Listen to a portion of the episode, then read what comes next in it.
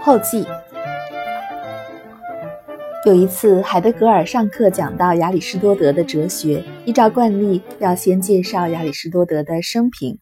海德格尔却只说了一句话：“亚里士多德出生、工作、死去。”然后就说我们可以开始讲授亚里士多德的思想了。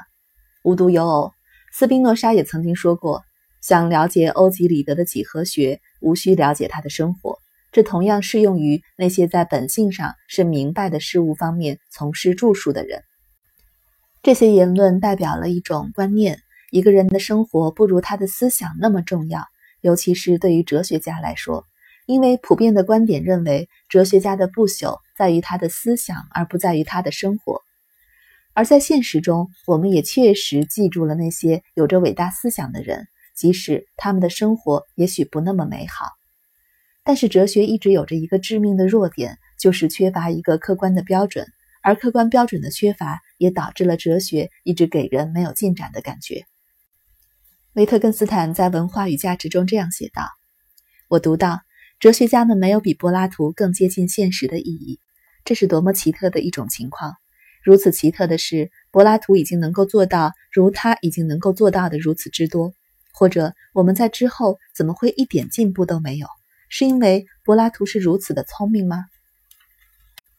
维特根斯坦认为，这个现象是因为我们的语言一直保持不变，而语言一直诱惑着我们去问同样的无意义的问题。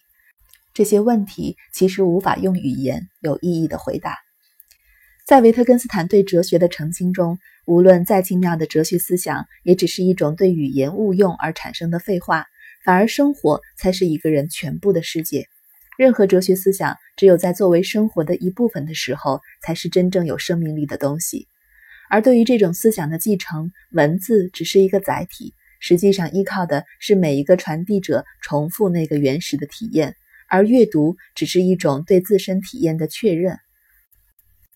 同样，我们也不能把维特根斯坦的思想剥离他的生活，只有把二者作为一个整体来考察，才能理解其中的意义。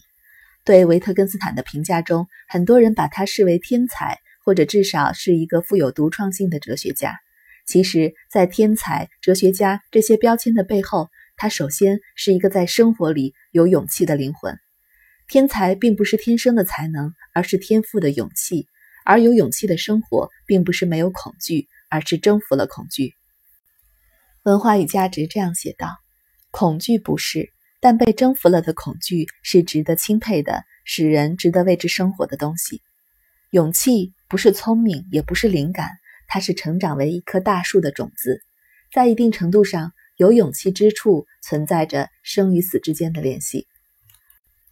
维特根斯坦的勇气体现在他的抉择：他志愿参加一战，放弃全部财产，去当小学老师，辞去剑桥教授，这些都是勇气的体现。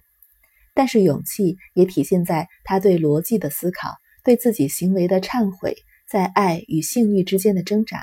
这些似乎更普通的举动中，蕴藏着一种更持久的勇气。生活中最需要的勇气，不是一时的冲动，而是持久的坚持。相比其他很多伟大的哲学家，维特根斯坦的才能并不是最突出的，但他绝对是最有勇气的一个，尤其是改变自己生活方式的勇气，在其中。有着一种特别的真诚。当我们阅读维特根斯坦的时候，可能无法理解他思想的深刻，也无法学会他具有独创性的思维方式。但是每一个人都应该可以感受到他非凡的勇气。作为平凡甚至平庸的存在，我们无法期望自己能够拥有维特根斯坦的才能、际遇或者财富，那些都是命运的一部分。面对命运，我们除了接受，别无他法。但是勇气对于每一个人都是平等的，无论命运的安排如何，每个人面对命运都可以做出一个充满勇气的选择。没有人可以选择自己的命运，但是每个人都可以为自己的生活注入非凡的勇气。